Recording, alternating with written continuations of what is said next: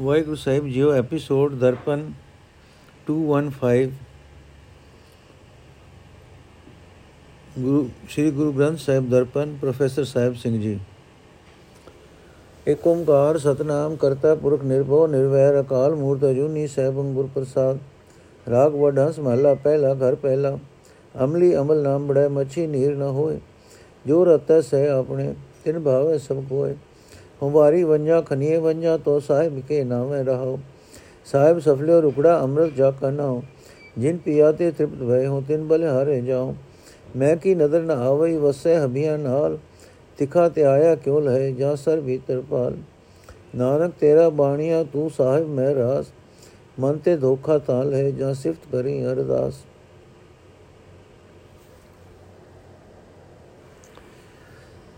हे ਮੇਰੇ ਸਾਹਿਬ, ਮੈਂ ਤੇਰੇ ਨਾਮ ਤੋਂ ਸਦਕੇ ਜਾਂਦਾ ਹਾਂ, ਕੁਰਬਾਨ ਜਾਂਦਾ ਹਾਂ ਰਹਾਉ ਅਮਲੀ ਨੂੰ ਜੇ ਅਮਲ ਨਾ ਮਿਲੇ, ਤਾਂ ਉਹ ਮਰਦਾ ਜਾਂਦਾ ਹੈ। ਜੇ ਮੱਛੀ ਨੂੰ ਪਾਣੀ ਨਾ ਮਿਲੇ, ਤਾਂ ਉਹ ਤੜਫ ਪੈਂਦੀ ਹੈ। ਇਸੇ ਤਰ੍ਹਾਂ ਹੈ ਪ੍ਰਭੂ, ਤੇਰਾ ਨਾਮ ਜਿਨ੍ਹਾਂ ਦੀ ਜ਼ਿੰਦਗੀ ਦਾ ਸਹਾਰਾ ਬਣ ਗਿਆ ਹੈ, ਉਹ ਤੇਰੀ ਯਾਦ ਤੋਂ ਬਿਨਾਂ ਰਹਿ ਨਹੀਂ ਸਕਦੇ। ਉਹਨਾਂ ਨੂੰ ਹੋਰ ਕੁਝ ਵੀ ਚੰਗਾ ਨਹੀਂ ਲੱਗਦਾ। ਜੋ ਬੰਦੇ ਆਪਣੇ ਖਸਮ ਪ੍ਰਭੂ ਦੇ ਪਿਆਰ ਵਿੱਚ ਰੰਗੇ ਹੋਏ ਹਨ ਉਹ ਅੰਦਰੋਂ ਖਿੜੇ ਰਹਿੰਦੇ ਹਨ, ਉਹਨਾਂ ਨੂੰ ਹੋਰ ਕੋਈ ਚੰਗਾ, ਹਰ ਕੋਈ ਚੰਗਾ ਲੱਗਦਾ ਹੈ।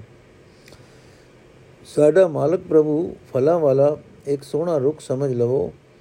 ਇਸ ਰੁੱਖ ਦਾ ਫਲ ਹੈ ਉਸ ਦਾ ਨਾਮ, ਜੋ ਜੀਵ ਨੂੰ ਅਟਲ ਆਤਮਿਕ ਜੀਵਨ ਦੇਣ ਵਾਲਾ ਰਸ ਹੈ। ਜਿਨ੍ਹਾਂ ਇਹ ਰਸ ਪੀਤਾ ਹੈ, ਉਹ ਮਾਇਕ ਪਦਾਰਥਾਂ ਦੀ ਭੁੱਖ ਤਰੇ ਵੱਲੋਂ ਰੱਜ ਜਾਂਦੇ ਹਨ। ਮੈਂ ਉਹਨਾਂ ਦੇ ਤੋਂ ਕੁਰਬਾਨ ਜਾਂਦਾ ਹਾਂ। हे ਪ੍ਰਭੂ, ਤੂੰ ਸਭ ਜੀਵਾਂ ਦੇ ਅੰਗ ਸੰਗ ਵਸਦਾ ਹੈ। ਪਰ ਤੂੰ ਮੈਨੂੰ ਨਹੀਂ ਦਿਸਦਾ। ਜੀਵ ਦੀ ਇਹ ਕਿਤਨੀ ਅਗਿਆਨ ਭਾਗਤਾ ਹੈ ਕਿ ਉਸ ਦੇ ਆਪਣੇ ਅੰਦਰ ਹੀ ਪਾਣੀ ਦਾ ਸਰੋਵਰ ਹੋਵੇ ਤੇ ਉਹ ਪਿਆਸਾ ਤੜਫਦਾ ਫਿਰੇ। ਪਰ ਤਰੇ ਨਾਲ ਤੜਪ ਰਹੇ ਨੂੰ ਪਾਣੀ ਲੱਭੇ ਵੀ ਕਿਵੇਂ? ਜਦੋਂ ਉਸ ਦੇ ਅਤੇ ਉਸ ਦੇ ਅੰਦਰਲੇ ਸਰੋਵਰ ਦੇ ਵਿਚਕਾਰ ਕੰਧ ਬਣੀ ਹੋਵੇ, ਮਾਇਆ ਦੇ ਮੋਹ ਦੀ ਬਣੀ ਹੋਈ ਕੰਧ ਅੰਮ੍ਰਿਤ ਸਰੋਵਰ ਵਿੱਚੋਂ ਨਾਮ ਜਲ ਤੱਕ ਪਹੁੰਚਣ ਨਹੀਂ ਦਿੰਦੀ। हे ਪ੍ਰਭੂ, ਮੇਰ ਕਰ, ਤੇਰਾ ਦਾਸ ਨਾਨਕ, ਤੇਰੇ ਨਾਮ ਦਾ ਵਣਜਾਰਾ ਬਣ ਜਾਏ। ਤੂੰ ਮੇਰਾ ਸ਼ਾਹ ਹੋਵੇਂ, ਤੇਰਾ ਨਾਮ ਮੇਰੀ ਪੂੰਜੀ ਬਣੇ। ਮੇਰੇ ਮਨ ਤੋਂ ਦੁਨੀਆ ਵਾਲਾ ਸਹਿਮ ਤਦੋਂ ਹੀ ਦੂਰ ਹੋ ਸਕਦਾ ਹੈ, ਜੇ ਮੈਂ ਸਦਾ ਪ੍ਰਭੂ ਦੀ ਸਿਫਤ ਸਲਾਹ ਕਰਦਾ ਰਹਾ, ਜੇ ਉਸ ਦੇ ਦਰ ਤੇ ਅਰਦਾਸ ਰਜੋਈ ਕਰਦਾ ਰਹਾ। ਵੱਡਾ ਸਮਹਲਾ ਪਹਿਲਾ ਗੁਣਵੰਤੀ ਸੋ ਰਹਾਵੇ ਨਿਰਗੁਣ ਕੋ ਕਹਿ ਕਾਏ, ਜੇ ਗੁਣਵੰਤੀ ਥੀ ਰਹੇ ਤਾਂ ਵੀ ਸੋ ਰਾਵਣ ਜਾਏ। ਮੇਰਾ ਕੰਦਰ ਸਾਲੂ ਕੀ ਦਾ ਨਵਰਾ ਰਾਵੇ ਜੀ ਰਹੋ? ਕਰਨੀ ਕਾਮਣ ਜੇ ਥੀਏ ਜੇ ਮਨ ਆਗਾ ਹੋਏ। ਮਾਨਕ ਮੂਲ ਨ ਪਾਈ ਲੀ ਜੈ ਚਿਤ ਪਰੋਏ। ਰਾਧ ਸਾਈ ਨਜੁਲਾ ਆਕਾ ਅਮੜਿਆਸ ਤੈਸੇ ਨਾਲ ਕੂਣਾ ਕਿਉ ਥੀਵੇ ਘਰਵਾਸ ਨਾਨਕ ਏਕੀ ਬਾਰਾ, ਦੂਜਾ ਨਹੀਂ ਕੋਏ। ਤੈਸੇ ਲੱਗੀ ਜੇ ਰਹਿ ਵੀ ਸੋ ਰਾਵੇ ਸੋਏ। ਅਰਥੇ ਬੈਣ ਜਿਸ ਜੀਵ ਇਸਤਰੀ ਨੂੰ ਇਹ ਯਕੀਨ ਬਣ ਜਾਏ ਕਿ ਮੇਰਾ ਖਸਮ ਪ੍ਰਭੂ ਸਾਰੇ ਸੁੱਖਾਂ ਦਾ ਸੋਮਾ ਹੈ, ਉਹ ਖਸਮ ਪ੍ਰਭੂ ਨੂੰ ਛੱਡ ਕੇ ਹੋਰਨਾਂ ਨੂੰ ਪ੍ਰਸੰਨ ਕਰਨ ਨਹੀਂ ਰੁਜੀ ਨਹੀਂ ਤੁਰੀ ਫਿਰਦੀ। ਰਹਾਓ ਜਿਸ ਜੀਵ ਇਸਤਰੀ ਦੇ ਪੱਲੇ ਇਹ ਗੁਣ ਹੈ, ਪ੍ਰਭੂ ਪਤੀ ਦਾ ਪੱਲਾ ਫੜ ਕੇ ਉਸ ਨੂੰ ਪਸੰਦ ਕਰ ਲੈਂਦੀ ਹੈ। ਤੇ ਆਤਮਿਕ ਸੁਖ ਮਾਣਦੀ ਹੈ। ਪਰ ਜਿਸ ਦੇ ਪੱਲੇ ਇਹ ਗੁਣ ਨਹੀਂ ਹੈ, ਤੇ ਜੋ ਥਾਂ ਥਾਂ ਭਟਕਦੀ ਫਿਰਦੀ ਹੈ, ਉਹ ਆਤਮਿਕ ਸੁਖ ਵਾਸਤੇ ਵਿਅਰਥ ਹੀ ਤਰਲੇ ਲੈਂਦੀ ਹੈ।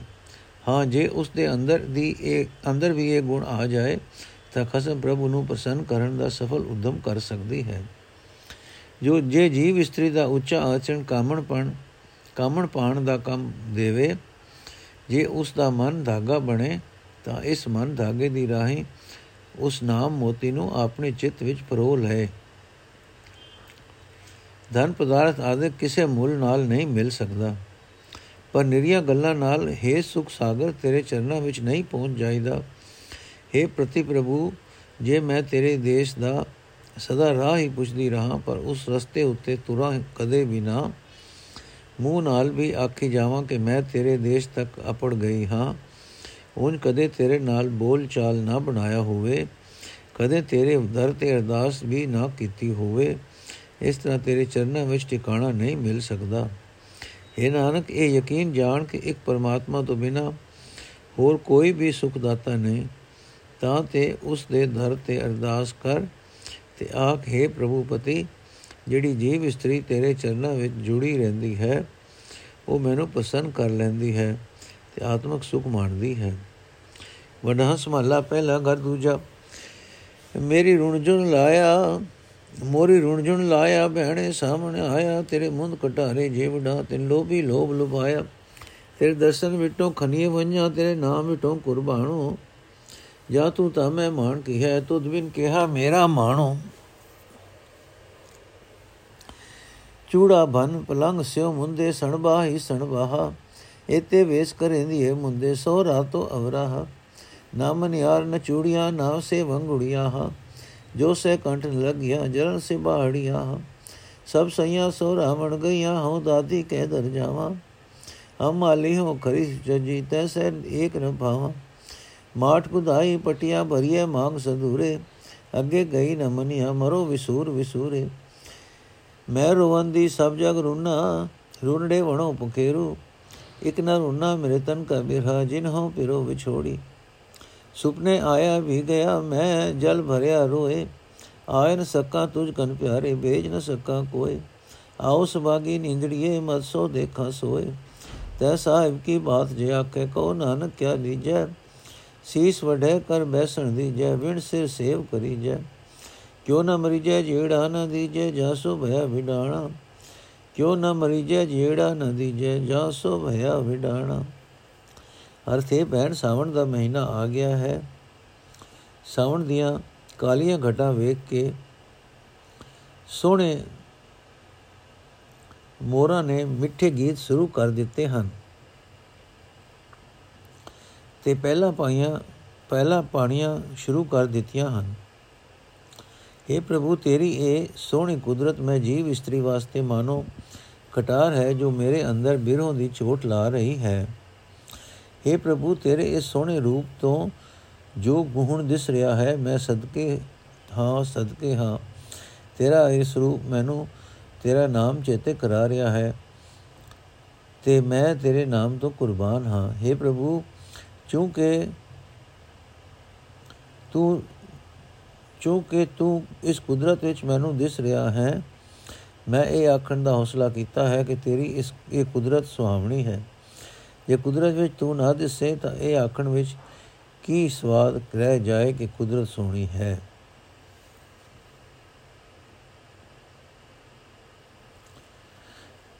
ਹੈ ਬੋਲੀ ਇਸਤਰੀਏ, ਤੂੰ ਪਤੀ ਨੂੰ ਮਿਲਣ ਲਈ ਆਪਣੀਆਂ ਬਾਹਾਂ ਵਿੱਚ ਚੂੜਾ ਪਾਇਆ ਤੇ ਹੋਰ ਵੀ ਕਈ ਸ਼ਿੰਗਾਰ ਕੀਤੇ, ਪਰ ਹੈ ਇਤਨੇ ਸ਼ਿੰਗਾਰ ਕਰਦੀ ਏ ਨਾਰੇ, ਜੇ ਤੇਰਾ ਪਤੀ ਫਿਰ ਵੀ ਹੋਰਨਾਂ ਨਾਲ ਹੀ ਪਿਆਰ ਕਰਦਾ ਰਿਹਾ ਤਾਂ ਇਹਨਾਂ ਸ਼ਿੰਗਾਰਾਂ ਦਾ ਕੀ ਲਾਭ? ਫਿਰ ਪਲੰਗ ਨਾਲ ਮਾਰ ਕੇ ਆਪਣਾ ਚੂੜਾ ਭੰਨ ਦੇ ਪਲੰਗ ਦੀਆਂ ਹੀਆਂ ਦੀ ਵੀ ਭੰਨ ਦੇ ਤੇ ਆਪਣੀਆਂ ਸਜਾਈਆਂ ਬਾਹਾਂ ਵੀ ਭੰਨ ਤੇ ਕਿਉਂਕਿ ਨਾ ਇਹਨਾਂ ਬਾਹਾਂ ਨੂੰ ਸਜਾਣ ਵਾਲਾ ਮਨਿਆਰ ਹੀ ਵੀ ਹੀ ਤੇਰਾ ਕੁਝ ਸਵਾਰ ਸਕਿਆ, ਨਾ ਹੀ ਉਸ ਦੀਆਂ ਦਿੱਤੀਆਂ ਚੂੜੀਆਂ ਤੇ ਵੰਗਾ ਕਿਸੇ ਕੰਮ ਆਈਆਂ। ਸੜ ਜਾਣ ਉਹ ਸਜਾਈਆਂ ਬਾਹਾਂ ਜੋ ਕਸਮ ਦੇ ਗੱਲ ਨਾ ਲੱਗ ਸਕੀਆਂ। ਬਾਬ ਜੀ, ਜਿਉ ਜੀਵ, ਜੇ ਜੀਵ ਇਸਤਰੀ ਸਾਰੀ ਉਮਰ ਧਾਰਮਿਕ ਭੇਖ ਕਰਨ ਵਿੱਚ ਹੀ ਗੁਜ਼ਾਰ ਦੇਵੇ, ਇਸ ਨੂੰ ਧਰਮ ਉਪਦੇਸ਼ ਦੇਣ ਵਾਲਾ ਵੀ ਜੇ ਬਾਹਰਲੇ ਬਾਹਰਲੇ ਭੇਖ ਵੱਲ ਹੀ ਪ੍ਰੇਰਦਾ ਰਹੇ, ਤਾਂ ਇਹ ਸਾਰੇ ਉਦਮ ਵਿਅਰਥ ਚਲੇ ਗਏ, ਕਿਉਂਕਿ ਧਾਰਮਿਕ ਭੇਖਾ ਨਾਲ ਪਰਮਾਤਮਾ ਨੂੰ ਪ੍ਰਸੰਨ ਨਹੀਂ ਕਰ ਸਕੀਦਾ। ਉਸ ਦੇ ਨਾਲ ਤਾਂ ਸਿਰਫ ਆਤਮਕ ਮਿਲਾਪ ਹੀ ਹੋ ਸਕਦਾ ਹੈ।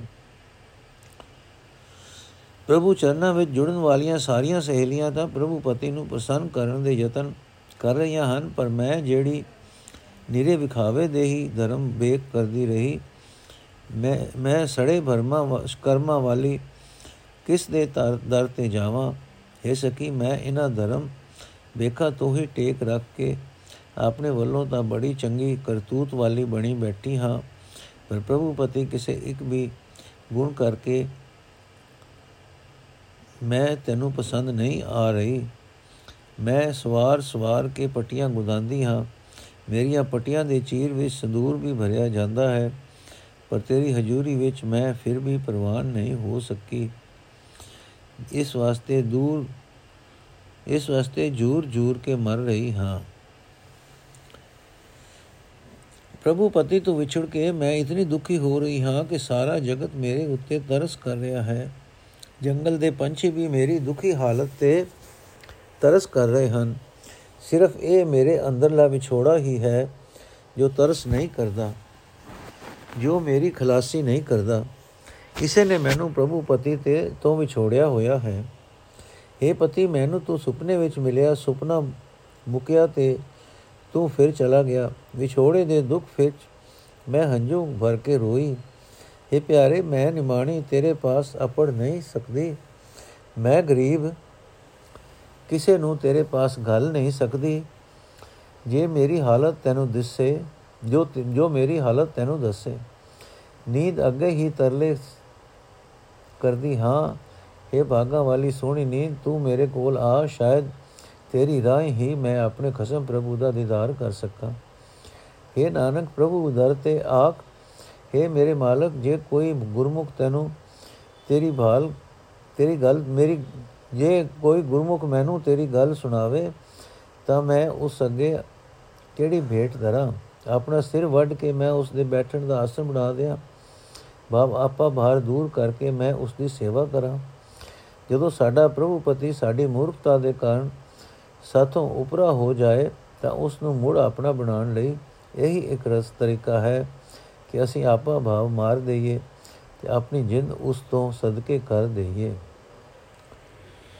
ਵਡਾ ਸਮਹੱਲਾ ਤੀਜਾ ਘਰ ਪਹਿਲਾ ਇੱਕ ਓੰਕਾਰ ਸਤਗੁਰ ਪ੍ਰਸਾਦ ਮਨ ਮੈਲੇ ਸਭ ਕਿਛ ਮਹਿਲਾ ਤਨ ਧੋਤੇ ਮਨ ਅੱਛਾ ਨਾ ਹੋਏ ਇਹ ਜਗਤ ਭਰਮ ਬੁਲਾਇਆ ਵਿਰਲਾ ਬੁਝੈ ਕੋਏ ਜਪ ਮਨ ਮੇਰੇ ਤੂੰ ਏਕੋ ਨਾਮ ਸਤਗੁਰ ਦਿਆ ਮੋ ਕੋ ਇਹ ਨਿਧਾਨ ਰਹਾਓ ਸਿੱਧਾ ਕੇ ਆਸਣ ਜੇ ਸਿੱਖੈ ਇੰਦਰੀ ਵਸ ਕਰ ਕਮਾਏ। ਮਨ ਕੀ ਮਹਿਲ ਨ ਉਤਰੇ, ਹਉਮੈ ਮਹਿਲ ਨ ਜਾਏ।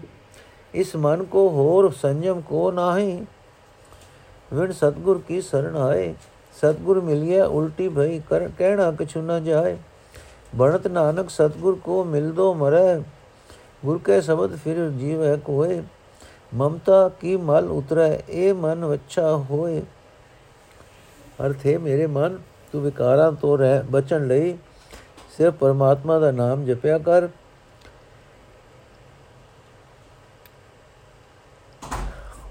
ਇਹ ਖਜ਼ਾਨਾ ਮੈਨੂੰ ਗੁਰੂ ਨੇ ਬਖਸ਼ਿਆ, ਹੈ ਰਹਾਓ ਇਹ ਭਾਈ, ਜੋ ਮਨੁੱਖ, ਜੇ ਮਨੁੱਖ ਦਾ ਮਨ ਵਿਕਾਰਾਂ ਦੀ ਮਹਿਲ ਨਾਲ ਭਰਿਆ ਹੋਵੇ, ਭਰਿਆ ਰਹੇ, ਤਾਂ ਉਹ, ਉਹਨਾਂ ਉਤਨਾ, ਤਾਂ ਉਤਨਾ ਚਿਰ ਮਨੁੱਖ ਜੋ ਕੁਝ ਕਰੇਗਾ ਜੋ ਕੁਝ ਕਰਦਾ ਹੈ, ਸਭ ਕੁਝ ਵਿਕਾਰ ਹੀ ਕਰਦਾ ਹੈ। ਸਰੀਰ ਨੂੰ ਤੀਰਥ ਆਦਿਕ ਤੇ ਇਸ਼ਨਾਨ ਕਰਾਉਣ ਨਾਲ ਮਨ ਪਵਿੱਤਰ ਨਹੀਂ ਹੋ ਸਕਦਾ। ਪਰ ਇਹ ਸੰਸਾਰ ਤੀਰਥ ਇਸ਼ਨਾਨ ਤੋਂ ਮਨ ਦੀ ਪਵਿੱਤਰਤਾ ਮਿਲ ਜਾਣ ਦੇ ਭੁਲੇਖੇ ਵਿੱਚ ਪੈ ਕੇ ਗੁਰਾਹੇ ਤੁਰਿਆ ਜਾ ਰਿਹਾ ਹੈ। ਕੋਈ ਵਿਰਲਾ ਮਨੁੱਖ ਇਸ ਸਚਾਈ ਨੂੰ ਸਮਝਦਾ ਹੈ। ਜੋ ਮਨੁੱਖ ਕਰਮਾਤੀ ਜੋਗੀਆਂ ਵਾਲੇ ਆਸਣ ਕਰਨੇ ਸਿੱਖ ਲਏ ਜੋ ਕਾਮ ਵਾਸਨਾ ਨੂੰ ਜਿੱਤ ਕੇ ਆਸਨਾ ਦੇ ਅਭਿਆਸ ਦੀ ਕਮਾਈ ਕਰਨ ਲੱਗ ਪਏ, ਤਾਂ ਵੀ ਮਨ ਦੀ ਮਹਿਲ ਨਹੀਂ ਲੈਂਦੀ, ਮਨ ਵਿੱਚੋਂ ਹਉਮੈ ਦੀ ਮਹਿਲ ਨਹੀਂ ਜਾਂਦੀ। हे ਭਾਈ, ਗੁਰੂ ਦੀ ਸ਼ਰਨ ਪੈਣ ਤੋਂ ਬਿਨਾ ਹੋਰ ਕੋਈ ਯਤਨ ਇਸ ਮਨ ਨੂੰ ਪਵਿੱਤਰ ਨਹੀਂ ਕਰ ਸਕਦਾ। ਜੇ ਗੁਰੂ ਮਿਲ ਪਏ ਤਾਂ ਮਨ ਦੀ ਬ੍ਰਿਤੀ ਸੰਸਾਰ ਵੱਲੋਂ ਉਲਟ ਜਾਂਦੀ ਹੈ ਤੇ ਮਨ ਦੀ ਐਸੀ ਉੱਚੀ ਦਸ਼ਾ ਬਣ ਜਾਂਦੀ ਹੈ ਜੋ ਬਿਆਨ ਨਹੀਂ ਕੀਤੀ ਜਾ ਸਕਦੀ। ਨਾਨਕ ਆਖਦਾ ਹੈ, ਜਿਹੜਾ ਮਨੁੱਖ ਗੁਰੂ ਨੂੰ ਮਿਲ ਕੇ ਵਿਕਾਰਾਂ ਵੱਲੋਂ ਅਭੇਦ ਹੋ ਜਾਂਦਾ ਹੈ, ਵਿਕਾਰਾਂ ਵੱਲੋਂ ਅਛੋ ਹੋ ਜਾਂਦਾ ਹੈ ਤੇ ਫਿਰ ਗੁਰੂ ਦੇ ਸ਼ਬਦ ਵਿੱਚ ਜੁੜ ਕੇ ਆਤਮਿਕ ਜੀਵਨ ਹਾਸਲ ਕਰ ਲੈਂਦਾ ਹੈ, ਉਸ ਦੇ ਅੰਦਰੋਂ ਮਾਇਆ ਦੀ ਮਮਤਾ ਦੀ ਮਹਿਲ ਲੈ ਜਾਂਦੀ ਹੈ, ਉਸ ਦਾ ਇਹ ਮਨ ਪਵਿੱਤਰ ਹੋ ਜਾਂਦਾ ਹੈ। ਵਡਹੰਸ ਮਹੱਲਾ ਤੀਜਾ, ਨਦਰੀ ਸਤਗੁਰ ਸੇਵੀਐ, ਨਦਰੀ ਸੇਵਾ ਹੋਏ, ਨਦਰੀ ਏ ਮਨ ਵਸਾਵੇ, ਨਦਰੀ ਮਨ ਨਿਰਮਲ ਹੋਏ। ਮੇਰੇ ਮਨ ਚੇਤ ਸੱਚਾ ਸੋਏ, ਏਕੋ ਚੇਤੇ ਤਾਂ ਸੁਖ ਭਾਵੇ, ਫਿਰ ਦੁਖ ਨ ਮੂਲੇ ਹੋਏ ਰਹਾਓ ਨਦਰੀ ਮਰ ਕੇ ਜੀਵੀਐ, ਨਦਰੀ ਸ਼ਬਦ ਵਸੈ ਮਨੇ ਆਏ। ਨਦਰੀ ਹੁਕਮ ਹੁਕਮ 부ਝਿਐ ਹੁਕਮੇ ਰਹੇ ਸਮਾਏ ਜਿਨ ਜੇਵਾ ਹਰ ਰਸ ਨਾ ਚਖਿਓ ਸਾ ਜੇਵਾ ਜਲ ਜਾਓ ਅਨ ਰਸ ਸਾਦੇ ਲਗ ਰਹੀ ਦੁਖ ਪਾਇਆ ਦੂਜੇ ਭਾਏ ਸਭਨਾ ਨਦਰ ਇੱਕ ਹੈ ਆਪੇ ਫ਼ਰਕ ਕਰੇ ਨਾਨਕ ਸਤਗੁਰ ਮਿਲਿਆ ਫਲ ਪਾਇਆ ਨਾਮ ਵਡਾਈ ਦੇ हे ਭਾਈ ਪਰਮਾਤਮਾ ਦੀ ਮਿਹਰ ਦੀ ਨਿਗਾਹ ਨਾਲ ਹੀ ਗੁਰੂ ਦੀ ਸ਼ਰਨ ਪੈ ਸਕੀਦਾ ਹੈ ਮਿਹਰ ਦੀ ਨਜ਼ਰ ਨਾਲ ਹੀ ਪਰਮਾਤਮਾ ਦੀ ਸੇਵਾ ਭਗਤੀ ਹੋ ਸਕਦੀ ਹੈ। ਮਿਹਰ ਦੀ ਨਿਗਾਹ ਨਾਲ ਹੀ ਇਹ ਮਨ ਕਾਬੂ ਵਿੱਚ ਆਉਂਦਾ ਹੈ ਤੇ ਪਵਿੱਤਰ ਹੋ ਜਾਂਦਾ ਹੈ। ਇਹ ਭਾਈ, ਪਰਮਾਤਮਾ ਦੀ ਕਿਰਪਾ ਦੀ ਨਜ਼ਰ ਨਾਲ ਹੀ ਵਿਕਾਰਾਂ ਵੱਲੋਂ ਹਟ ਕੇ ਆਤਮਿਕ ਜੀਵਨ ਹਾਸਲ ਕਰੀਦਾ ਹੈ। ਗੁਰੂ ਦਾ ਸ਼ਬਦ ਮਨ ਵਿੱਚ ਆ ਵਸਦਾ ਹੈ। ਮੇਰ ਦੀ ਨਿਗਾਹ ਨਾਲ ਹੀ ਪਰਮਾਤਮਾ ਦੀ ਰਜ਼ਾ ਨੂੰ ਸਮਝ ਸਕੀਦਾ ਹੈ। ਤੇ ਰਜ਼ਾ ਵਿੱਚ ਹੀ ਸਦਾ ਟਿਕੇ ਰਹਿਦਾ ਹੈ। हे ਭਾਈ, ਜਿਸ ਜੀਵ ਨੇ ਕਦੇ ਪਰਮਾਤਮਾ ਦੇ ਨਾਮ ਦਾ ਸਵਾਦ ਨਹੀਂ ਚਖਿਆ, ਉਹ ਜੀਵ ਸਫਲ ਜੋੜੀ ਹੀ ਹੈ। ਉਹ ਜੀਵ ਸੜਨ ਉਹ ਜੀਵ ਸੜਨ ਜੋਗੀ ਹੀ ਹੈ, ਕਿਉਂਕਿ ਕਿਸ ਮਨੁੱਖ, ਜਿਸ ਮਨੁੱਖ ਦੀ ਜੀਵ ਹੋਰ ਹੋਰ ਰਸਾਂ ਦੇ ਸਵਾਦ ਵਿੱਚ ਲੱਗੀ ਰਹਿੰਦੀ ਹੈ ਉਹ ਮਨੁੱਖ ਮਾਇਆ ਦੇ ਮੋਹ ਵਿੱਚ ਫਸ ਕੇ ਦੁੱਖ ਹੀ ਪਾਉਂਦਾ ਰਹਿੰਦਾ ਹੈ। हे ਭਾਈ, ਉਂਝ ਤਾਂ ਸਭ ਜੀਵਾਂ ਉੱਤੇ ਇੱਕ ਪਰਮਾਤਮਾ ਦੀ ਹੀ ਕਿਰਪਾ ਦੀ ਨਜ਼ਰ ਰਹਿੰਦੀ ਹੈ, ਪਰ ਕੋਈ ਚੰਗਾ ਬਣ ਜਾਂਦਾ ਹੈ, ਕੋਈ ਵਿਕਾਰੀ ਹੋ ਜਾਂਦਾ ਹੈ। ਇਹ ਫ਼ਰਕ ਵੀ ਪਰਮਾਤਮਾ ਆਪ ਹੀ ਬਣਾਉਂਦਾ ਹੈ।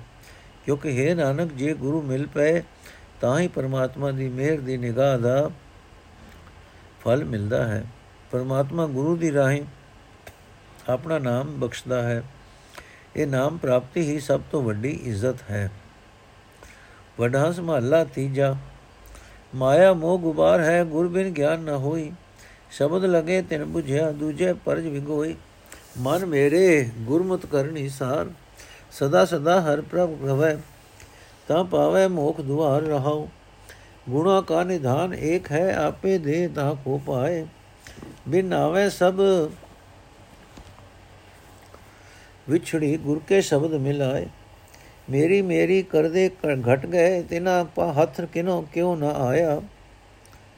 ਮੇਰੀ ਮੇਰੇ ਮੇਰੀ ਕਰਦੇ ਘਟ ਗਏ, ਤਿਨਾ ਹੱਥ ਕਿਉ ਨਾ ਆਇਆ। ਸਤਿਗੁਰੂ ਮਿਲਿਐ, ਸਚ ਮਿਲੇ, ਸਚ ਨਾਮ ਸਮਾਇਆ। ਆਸਾ ਮਨਸਾ ਇਹ ਸਰੀਰ ਹੈ, ਅੰਤਰ ਜੋਤ ਜਗਾਏ। ਨਾਨਕ ਮਨ ਮੁਖ ਬੰਦ ਹੈ, ਗੁਰਮੁਖ ਮੁਕਤ ਕਰਾਏ। ਅਰਥ ਹੈ ਮੇਰੇ ਮਨ ਗੁਰੂ ਦੀ ਮਤ ਲੈ ਕੇ ਜੀਵਨ ਚਾਲ ਚੱਲ। ਜੇ ਤੂੰ ਸਦਾ ਪਰਮਾਤਮਾ ਦਾ ਨਾਮ ਸਿਮਰਦਾ ਰਹੇ, ਤਾਂ ਮਾਇਆ ਦੇ ਬੰਧਨਾਂ ਤੋਂ ਖਲਾਸੀ ਦਾ ਰਸਤਾ ਲੱਭ ਲਏਗਾ। ਰਹਾਓ। हे ਭਾਈ, ਆਤਮਿਕ ਜੀਵਨ ਦੇ ਰਸਤੇ ਵਿੱਚ ਮਾਇਆ ਦਾ ਮੋਹ ਮਾਨੋ ਗੁਪ ਹਨੇਰਾ ਹੈ। ਗੁਰੂ ਦੀ ਸ਼ਰਨ ਪੈਣ ਤੋਂ ਬਿਨਾ ਇਸ ਗੁਪ ਹਨੇਰੇ ਵਿੱਚੋਂ ਆਤਮਿਕ ਜੀਵਨ ਦੀ ਸੂਝ ਨਹੀਂ ਹੋ ਸਕਦੀ। ਜਿਹੜੇ ਮਨੁ ਗੁਰੂ ਦੇ ਸ਼ਬਦ ਵਿੱਚ ਜੁੜੇ ਰਹਿੰਦੇ ਹਨ ਉਹਨਾਂ ਨੂੰ ਸੂਝ ਪੈ ਜਾਂਦੀ ਹੈ, ਨਹੀਂ ਤਾਂ ਮਾਇਆ ਦੇ ਮੋਹ ਵਿੱਚ ਫਸ ਕੇ ਸ੍ਰਿਸ਼ਟੀ ਖੁਆਰ ਹੁੰਦੀ ਰਹਿੰਦੀ ਹੈ। हे ਭਾਈ, ਇੱਕ ਹਰੀ ਨਾਮ ਹੀ ਸਾਰੇ ਗੁਣਾਂ ਦਾ ਖਜ਼ਾਨਾ ਹੈ, ਪਰ ਇਸ ਖਜ਼ਾਨੇ ਨੂੰ ਤਦੋਂ ਹੀ ਕੋਈ ਮਨੁੱਖ ਹਾਸਲ ਕਰਦਾ ਹੈ, ਜਦੋਂ ਪ੍ਰਭੂ ਆਪ ਹੀ ਇਹ ਖਜ਼ਾਨਾ ਦਿੰਦਾ ਹੈ। ਪਰਮਾਤਮਾ ਦਾ ਨਾਮ ਸਿਮਰਨ ਤੋਂ ਬਿਨਾ ਸ੍ਰਿਸ਼ਟੀ ਪਰਮਾਤਮਾ ਤੋਂ ਵਿਛੜੀ ਰਹਿੰਦੀ ਹੈ ਗੁਰੂ ਦੇ ਸ਼ਬਦ ਵਿੱਚ ਜੋੜ ਕੇ ਪ੍ਰਭੂ ਆਪਣੇ ਚਰਨਾਂ ਵਿੱਚ ਮਿਲਾ ਲੈਂਦਾ ਹੈ। ਮਾਇਆ ਦੀ ਆਪਣਤ ਦੀਆਂ ਗੱਲਾਂ ਕਰ ਕਰਕੇ ਜੀਵ ਆਤਮਿਕ ਜੀਵਨ ਵਿੱਚ ਕਮਜ਼ੋਰ ਹੁੰਦੇ ਰਹਿੰਦੇ ਹਨ। ਆਤਮਿਕ ਜੀਵਨ ਦੇ ਸਰਮਾਏ ਵਿੱਚੋਂ ਉਹਨਾਂ ਨੂੰ ਕੁਝ ਵੀ ਨਹੀਂ ਮਿਲਦਾ। ਪਰ ਜੇ ਗੁਰੂ ਮਿਲ ਪਏ, ਤਾਂ ਜੀਵ ਸਦਾ ਥਿਰ ਪ੍ਰਭੂ ਵਿੱਚ ਜੁੜੇ ਰਹਿੰਦੇ ਹਨ। ਸਦਾ ਥਿਰ ਪ੍ਰਭੂ ਦੇ ਨਾਮ ਵਿੱਚ ਲੀਨ ਰਹਿੰਦੇ ਹਨ। ਇਹ ਭਾਈ ਮਨੁੱਖ ਦਾ ਇਹ ਸਰੀਰ ਆਸਾ ਤੇ ਮਨਸਾ ਨਾਲ ਬੱਝਾ ਰਹਿੰਦਾ ਹੈ। ਗੁਰੂ ਇਸ ਦੇ ਅੰਦਰ ਆਤਮਿਕ ਜੀਵਨ ਦੀ ਰੋਸ਼ਨੀ ਪੈਦਾ ਕਰਦਾ ਹੈ। हे ਨਾਨਕ, ਆਪਣੇ ਮਨ ਦੇ ਪਿੱਛੇ ਤੁਰਨ ਵਾਲੇ ਮਨੁੱਖ ਦੇ ਰਾਹ ਵਿੱਚ ਆਸਾ ਮਨਸਾ ਦੀ ਰੋਕ ਪਈ ਰਹਿੰਦੀ ਹੈ। ਗੁਰੂ ਦੀ ਸ਼ਰਨ ਪਏ ਮਨੁੱਖ ਨੂੰ ਪਰਮਾਤਮਾ ਇਸ ਆਸਾ ਮਨਸਾ ਤੋਂ ਖਲਾਸੀ ਦਿਵਾ ਦਿੰਦਾ ਹੈ। ਵੱਡਾ ਸੁਹਾਲਾ ਤੀਜਾ, ਸੁਹਾਗਣੀ ਸਦਾ ਮੁਖ ਉਜਲਾ, ਗੁਰ ਕੇ ਸਹਿਜ ਸੁਭਾਏ, ਸਦਾ ਪਿਰ ਰਵੇ ਆਪਣਾ, ਵਿੱਚੋਂ ਆਪ ਗਵਾਏ। ਮੇਰੇ ਮਨ ਤੂੰ ਹਰ ਹਰ ਨਾਮ ਧਿਆਏ ਸਤਗੁਰ ਮੋਕੋ ਹਰ ਦਿਆ 부ਝਾਏ ਰਹਾਓ। ਦੁਹਾਗਣੀ ਖਰੀਆਂ ਬਿਰ ਲਾਂਦੀਆਂ, ਤਿਨਾ ਮਹਿਲ ਨਾ ਪਾਏ। ਦੂਜੇ ਭਾਇ ਕਰੂਪੀ ਦੁਖ ਪਾਵੇ ਆ ਗਏ ਜਾਏ। ਗੁਣਵੰਤੀ ਨਿਤ ਗੁਣ ਰਵੇ, ਹਿਰਦੇ ਨਾਮ ਵਸਾਏ। ਔਗੁਣਵੰਤੀ ਕਾਮਣੀ ਦੁਖ ਲਾਗੇ ਬਿਲ ਲਾਏ। ਸਭਨਾ ਕਾ ਬਤਾਰ ਏਕ ਹੈ ਸੁਆਮੀ, ਕਹਿਣਾ ਕਛੂ ਨਾ ਜਾਏ। ਨਾਨਕ ਆਪੇ ਵੇਲ ਕੀਤੀਆਂ। ਨਾਨਕ ਆਪੇ ਵੇਖ ਕੀਤੀਆਂ, ਨਾਮੇ ਲਯਨ ਲਾਏ। ਸਭਨਾ ਕਾ ਬਤਾਰ ਏਕ ਹੈ ਸੁਆਮੀ, ਕਹਿਣਾ ਕਿਛੂ ਨਾ ਜਾਏ। ਨਾਨਕ ਆਪੇ ਵੇਖ ਕੀਤਿਆਂ, ਨਾਮੇ ਲਯਨ ਲਾਏ। ਅਰਥ, ਹੈ ਮੇਰੇ ਮਨ, ਤੂੰ ਸਦਾ ਹਰੀ ਨਾਮ ਸਿਮਰਦਾ ਰਹੋ। ਗੁਰੂ ਨੇ ਮੈਨੂੰ ਹਰੀ ਨਾਮ ਸਿਮਰਨ ਦੀ ਸੂਝ ਦੇ ਦਿੱਤੀ ਹੈ। ਰਹਾਓ हे ਭਾਈ ਪ੍ਰਭੂ ਪਤੀ ਨੂੰ ਸਿਰ ਉੱਤੇ ਜਿਉਂਦਾ, ਜਾਗਦਾ, ਜਾਣਨ ਵਾਲੀਆਂ ਜੀਵ ਇਸਤਰੀਆਂ ਦਾ ਮੂੰਹ ਸਦਾ ਰੋਸ਼ਨ ਰਹਿੰਦਾ ਹੈ। ਗੁਰੂ ਦੇ ਸ਼ਬਦ ਦੀ ਰਾਹੀਂ ਉਹ ਆਤਮਕ ਅਡੋਲਤਾ ਵਿੱਚ ਤੇ ਪ੍ਰਭੂ ਪ੍ਰੇਮ ਵਿੱਚ ਟਿਕੀਆਂ ਰਹਿੰਦੀਆਂ ਹਨ। ਉਹ ਆਪਣੇ ਅੰਦਰੋਂ ਆਪਾ ਭਾਵ ਦੂਰ ਕਰਕੇ ਸਦਾ ਆਪਣੇ ਪ੍ਰਭੂ ਪਤੀ ਨੂੰ ਹਿਰਦੇ ਵਿੱਚ ਸੰਭਾਲ ਰੱਖਦੀਆਂ ਹਨ। ਪਰ ਛੁੱਟੜ ਜੀਵ ਇਸਤਰੀਆਂ ਬਹੁਤ ਦੁਖੀ ਰਹਿੰਦੀਆਂ ਹਨ। ਉਹਨਾਂ ਨੂੰ ਪ੍ਰਭੂ ਦੀ ਹਜ਼ੂਰੀ ਨਸੀਬ ਨਹੀਂ ਹੁੰਦੀ। ਮਾਇਆ ਦੇ ਮੂਹ ਵਿੱਚ ਗਲਤਾਨ ਰਹਿਣ ਕਰਕੇ ਉਹ ਕੋਝੇ ਆਤਮਿਕ ਜੀਵਨ ਵਾਲੀਆਂ ਹੀ ਰਹਿੰਦੀਆਂ ਹਨ, ਪਰ ਲੋਕ ਵਿੱਚ ਜਾ ਕੇ ਵੀ ਉਹ ਦੁੱਖ ਹੀ ਸਾਰਦੀਆਂ ਹਨ। ਗੁਣਾ ਵਾਲੀ ਜੀਵ ਇਸਤਰੀ ਆਪਣੇ ਹਿਰਦੇ ਵਿੱਚ ਪ੍ਰਭੂ ਨਾਮ ਵਸਾ ਕੇ ਸਦਾ ਪ੍ਰਭੂ ਦੇ ਗੁਣ ਯਾਦ ਕਰਦੀ ਰਹਿੰਦੀ ਹੈ, ਪਰ ਔਗਣਾ ਭਰੀ ਜੀਵ ਇਸਤਰੀ ਨੂੰ ਦੁੱਖ ਚਮੜਿਆ ਰਹਿੰਦਾ ਹੈ, ਉਹ ਸਦਾ ਵਿਲਕਦੀ ਰਹਿੰਦੀ ਹੈ। ਪਰ ਇਹ ਇੱਕ ਆਚਰਜ ਖੇਡ ਹੈ ਕੁਝ ਕਿਹਾ ਨਹੀਂ ਜਾ ਸਕਦਾ। ਕੋਈ ਸੁਹਾਗਣਾ ਹਨ, ਕੋਈ ਦੁਹਾਗਣਾ ਹਨ, ਤੇ ਸਭਨਾ ਦਾ ਕਸਮ ਇੱਕ ਪਰਮਾਤਮਾ ਮਾਲਕ ਹੀ ਹੈ। हे ਨਾਨਕ, ਪ੍ਰਭੂ ਨੇ ਆਪ ਹੀ ਜੀਵਾਂ ਨੂੰ ਵਕ-ਵਕ ਸੁਭਾਅ ਵਾਲੇ ਬਣਾ ਦਿੱਤਾ ਹੈ। ਉਸਨੇ ਆਪ ਹੀ ਜੀਵ ਆਪਣੇ ਨਾਮ ਵਿੱਚ ਜੋੜੇ ਹੋਏ ਹਨ। ਵੱਡਾ ਸਵਾਲਾ ਤੀਜਾ, ਅੰਮ੍ਰਿਤ ਨਾਮ ਸਦ ਮਿੱਠਾ ਲਾਗਾ ਗੁਰ ਸਬਦੀ ਸਾਧ ਆਇਆ। ਸੱਚੀ ਬਾਣੀ ਸਹਿਜ ਸੁਮਾਣੀ, ਹਰ ਜੀਉ ਮਨ ਵਸਾਇਆ। ਹਰ ਕਰ ਕਿਰਪਾ ਸਤਗੁਰ ਮਿਲਾਇਆ। ਪੂਰੇ ਸਤਗੁਰ ਹਰ ਨਾਮ ਧਿਆਇਆ ਰਹਾਉ। ਬ੍ਰਹਮੇ ਬੇਦ ਬਾਣੀ ਪ੍ਰਗਾਸੀ। ਮਾਇਆ ਮੋਹ ਪਸਾਰਾ। ਮਹਾ ਦੇਵ ਗਿਆਨੀ ਵਰਤੈ ਘਰ ਆਪਣੇ, ਤਾਮਸ ਬਹੁਤ ਹੰਕਾਰਾ। ਕਿਸ਼ਨ ਸਦਾ ਅਵਤਾਰੀ ਰੂਦਾ ਕਿਤ ਲਗ ਤਰੇ ਸੰਸਾਰਾ। ਗੁਰਮੁਖ ਗਿਆਨ ਰਤੇ ਜੁਗ ਅੰਤਰ। ਦੂਜੇ ਮੋਹ ਗੁਬਾਰਾ। ਸਤਗੁਰ ਸੇਵਾ ਤੇ ਨਿਸਤਾਰਾ ਗੁਰਮੁਖ ਤਰੇ ਸੰਸਾਰਾ, ਸਾਚੇ ਨਾਏ ਵੱਡੇ ਬੈਰਾਗੀ। ਪਾਇਨ ਮੋਖ ਦੁਆਰਾ, ਏਕੋ ਸਚ ਵਰਤੈ ਸਭ ਅੰਤਰ, ਸਭਨਾ ਕਰੇ ਪ੍ਰਤਪਾਲਾ, ਨਾਨਕ ਇਕਸ ਬਿਨ ਮੈਂ ਅਵਰ ਨ ਜਾਣਾ, ਸਭਨਾ ਦੀਵਾਨ ਦੇ ਹਾਲਾ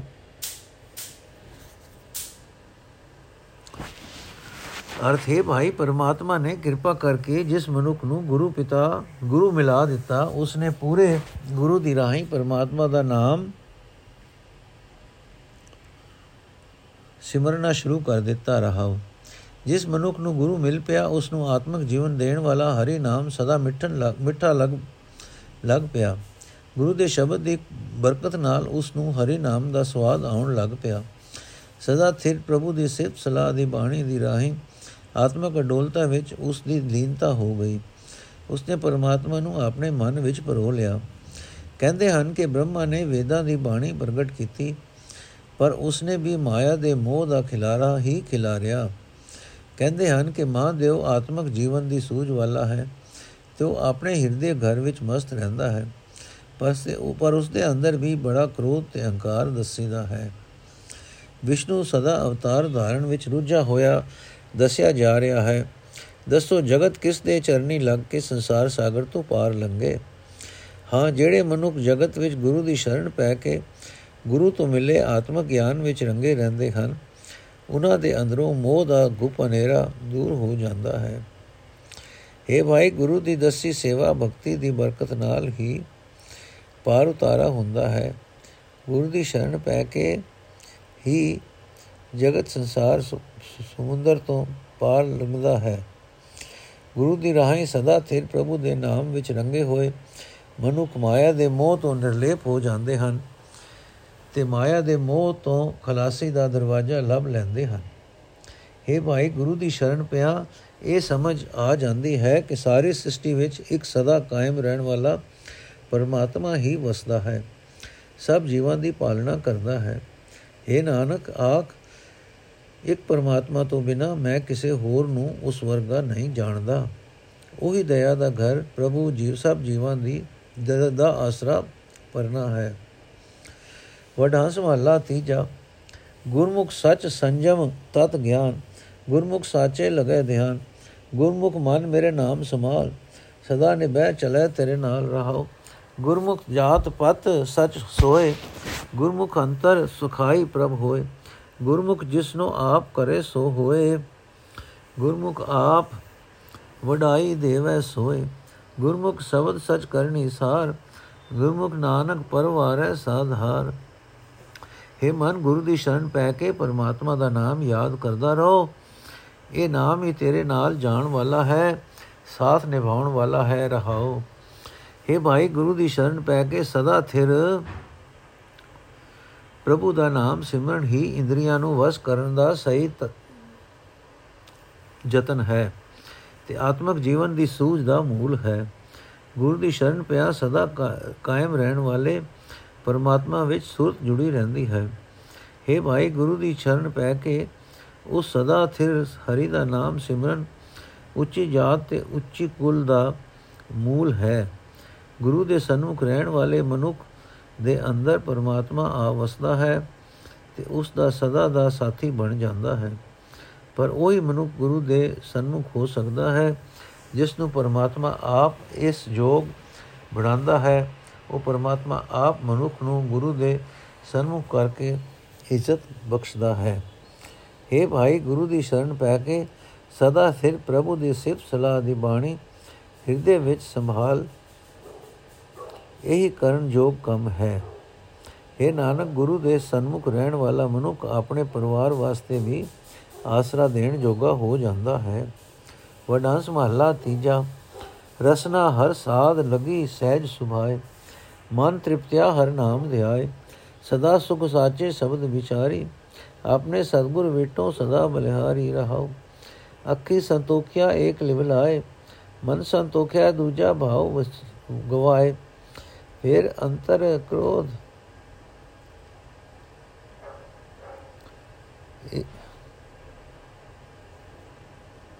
ਇਹ ਸਰੀਰ ਸੁਖ ਦੇਵੈ ਸ਼ਬਦ ਹਰਨਾਏ ਨਾਮ ਪਰਮਲ ਹਿਰਦੇ ਰਹਾ ਸਮਾਏ ਨਾਨਕ ਮਸਤਕ ਜਿਸ ਵਡ ਭਾਗ ਗੁਰ ਕੀ ਬਾਣੀ ਸਹਿਜ ਬਹਿਰਾਗ ਅੱਖੀ ਸੰਤੋਖਿਆ ਏਕ ਲਿਵਲਾਏ ਮਨ ਸੰਤੋਖਿਆ ਦੂਜਾ ਭਾਉ ਗਵਾਏ ਦੇ ਸਰੀਰ ਸੁਖ ਹੋਵੇ ਸ਼ਬਦ ਹਰਨਾਏ ਨਾਮ ਪਰਮਲ ਹਿਰਦੇ ਰਹਾ ਸਮਾਏ।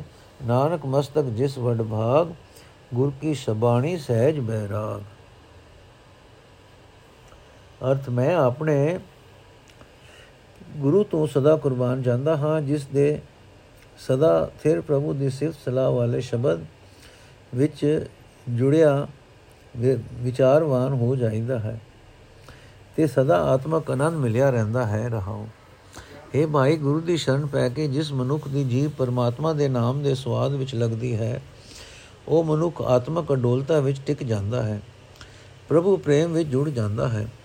ਪਰਮਾਤਮਾ ਦਾ ਨਾਮ ਸਿਮਰ ਕੇ ਉਸ ਦਾ ਮਨ ਮਾਇਆ ਦੀ ਤ੍ਰਿਸ਼ਨਾ ਵੱਲੋਂ ਰੱਜ ਜਾਂਦਾ ਹੈ। हे ਭਾਈ, ਗੁਰੂ ਦੀ ਸ਼ਰਨ ਤੇ ਦੀ ਬਰਕਤ ਨਾਲ ਇੱਕ ਪਰਮਾਤਮਾ ਵਿੱਚ ਜੁਗਤ ਜੋੜ ਕੇ ਮਨੁੱਖ ਦੀਆਂ ਅੱਖਾਂ ਪਰਾਇ ਰੂਪ ਵੱਲੋਂ ਰੱਜ ਜਾਂਦੀਆਂ ਹਨ। ਅੰਦਰੋਂ ਮਾਇਆ ਦਾ ਪਿਆਰ ਦੂਰ ਕਰਨ ਕਰਕੇ ਮਨੁੱਖ ਦਾ ਨਾਮ ਤ੍ਰਿਸ਼ਨਾ ਵੱਲੋਂ ਰੱਜ ਜਾਂਦਾ ਹੈ।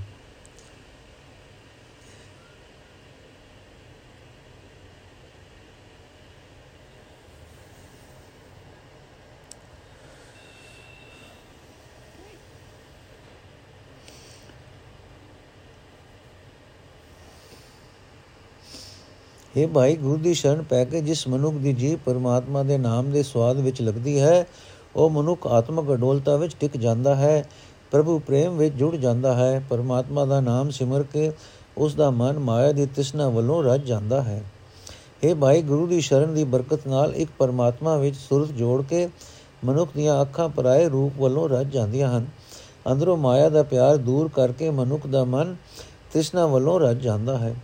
हे ਭਾਈ, ਗੁਰੂ ਦੇ ਸ਼ਬਦ ਦੀ ਬਰਕਤ ਨਾਲ ਪਰਮਾਤਮਾ ਦੇ ਨਾਮ ਵਿੱਚ ਜੁੜਿਆ ਸਰੀਰ ਵਿੱਚ ਆਨੰਦ ਪੈਦਾ ਹੁੰਦਾ ਹੈ। ਗੁਰੂ ਦੀ ਮਿਹਰ ਨਾਲ ਆਤਮਿਕ ਜੀਵਨ ਦੀ ਸੁਗੰਧੀ ਦੇਣ ਵਾਲਾ ਹਰੀ ਨਾਮ ਮਨੁੱਖ ਦੇ ਹਿਰਦੇ ਵਿੱਚ ਸਦਾ ਟਿਕਿਆ ਰਹਿੰਦਾ ਹੈ। हे ਨਾਨਕ, ਜਿਸ ਮਨੁੱਖ ਦੇ ਮੱਥੇ ਉੱਤੇ ਉੱਚੀ ਕਿਸਮਤ ਜਾਗਦੀ ਹੈ, ਉਹ ਮਨੁੱਖ ਗੁਰੂ ਦੀ ਬਾਣੀ ਵਿੱਚ ਜੁੜਦਾ ਹੈ। ਜਿਸ ਦੀ ਬਰਕਤ ਨਾਲ ਉਸ ਦੇ ਅੰਦਰ ਆਤਮਿਕ ਅਡੋਲਤਾ ਪੈਦਾ ਕਰਨ ਵਾਲਾ ਵਿਰਾਗ ਉਪਜਦਾ ਹੈ। ਇਹ ਨਾਨਕ, ਜਿਸ ਮਨੁੱਖ ਦੇ ਮੱਥੇ ਉੱਤੇ ਉੱਚੀ ਕਿਸਮਤ ਜਾਗਦੀ ਹੈ, ਉਹ ਮਨੁੱਖ ਗੁਰੂ ਦੀ ਬਾਣੀ ਵਿੱਚ ਜੁੜਦਾ ਹੈ, ਜਿਸ ਦੀ ਬਰਕਤ ਨਾਲ ਉਸ ਦੇ ਅੰਦਰ ਆਤਮਿਕ ਅਡੋਲਤਾ ਪੈਦਾ ਕਰਨ ਵਾਲਾ ਵਿਰਾਗ ਉਪਜਦਾ ਹੈ। ਵਾਹਿਗੁਰੂ ਜੀ ਕਾ ਖਾਲਸਾ, ਵਾਹਿਗੁਰੂ ਜੀ ਕੀ ਫਤਿਹ। ਅੱਜ ਦਾ ਐਪੀਸੋਡ ਇੱਥੇ ਸਮਾਪਤ ਜੀ। ਅਗਲਾ ਪਾਠ ਅਸੀਂ ਕੱਲ ਪੜਾਂਗੇ ਵਾਹਿਗੁਰੂ ਜੀ ਕਾ ਖਾਲਸਾ, ਵਾਹਿਗੁਰੂ ਜੀ ਕੀ ਫਤਿਹ।